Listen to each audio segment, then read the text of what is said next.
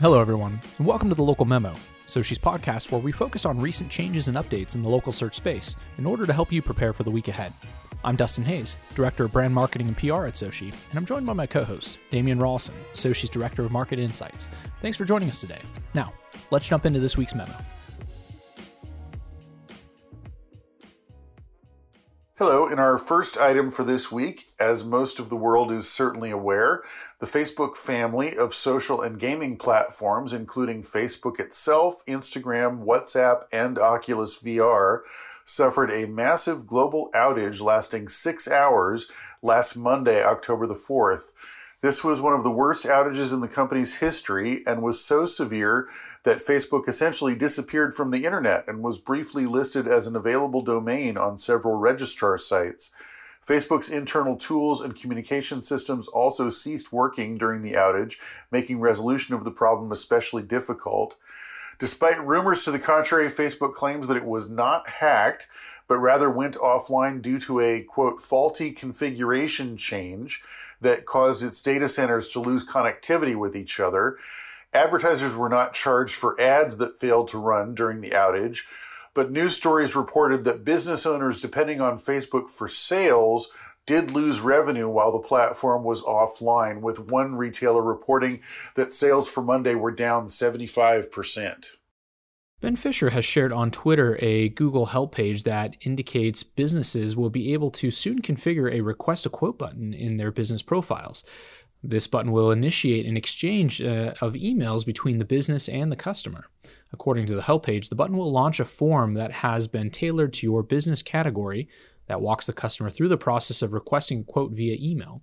When the owner or manager of a business profile responds to a quote request, all other owners and managers are notified via email. Google suggests that the email quote request should be responded to within twenty-four hours and says that it may disable the functionality for businesses that habitually respond more slowly. G M B Insights will report on response time so that businesses can more easily keep track.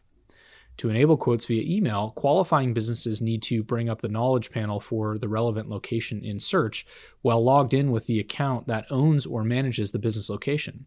The easiest way to do this is to click the See Your Profile button or View on Search from the G M B dashboard. Click the Customers button in the box at the top of the page with the heading Your Business on Google and select Quote Requests. Uh, we've tried this in the wild, but if it rolls out more broadly, the change will be welcome for service-based businesses.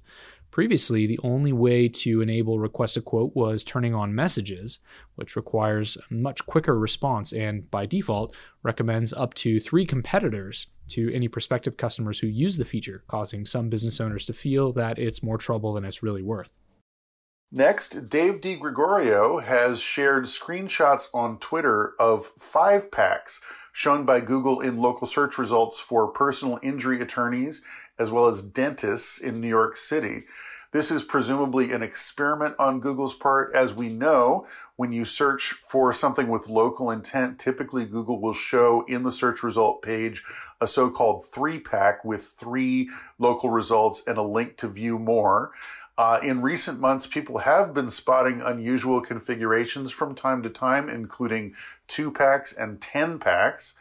Uh, previous to two thousand fifteen, when Google launched the three-pack, which has been pretty much the stable, predictable search result ever since, Uh, but previous to that time, there were various phases with Google where there were a different, there was a different standard number of results.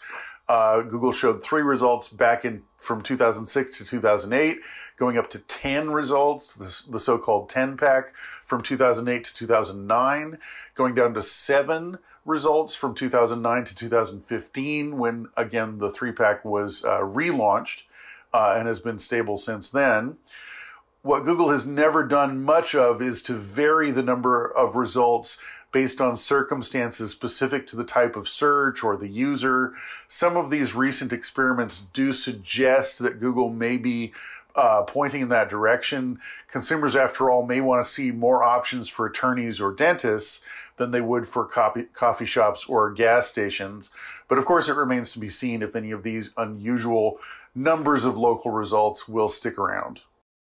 In other Google news last week at the Sustainable with Google twenty twenty-one event, Google announced several updates designed to make travel and shopping more eco-friendly.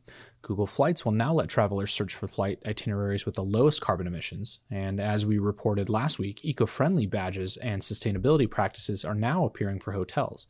Google Shopping will now assist customers in finding the most environmentally friendly appliances. And Google Maps, as previewed earlier this year, will begin showing the most fuel-efficient option for navigating from point A to point B, even if that option isn't the fastest. The company says it's also working on a light navigation option in Maps designed to work better for bicycle riders, as well as search tools designed to make it easier to shop for electric and hybrid vehicles. Next, we have a new report from Facebook on diversity in advertising. This report was produced in collaboration with Deloitte and speaks to the need for greater diversity in advertising, as well as to the challenges brands face in working toward that goal. The report says that only forty-one percent of U S consumers feel represented by the ads they encounter. Ad executives and C M Os are ready and willing to work toward greater diversity in ad content, but they face barriers, including a lack of diversity in the advertising industry itself, as well as a lack of understanding about how best to approach diversity, and notably a fear of coming off as inauthentic or otherwise facing backlash if the messaging that they produce is misperceived. The report finds that ninety-three percent of ad agencies would welcome better tools and guidance for addressing representation and inclusion in advertising. Square's Future of Retail twenty twenty-one report finds that, although online shopping saw historic increases during the pandemic, shoppers on the whole still miss and prefer going to local stores. The report finds that ninety-two percent of consumers miss shopping in stores, even as they've grown accustomed to the convenience of online shopping. Local retailers have a major opportunity to delight customers by upgrading the digital services that accompany offline shopping.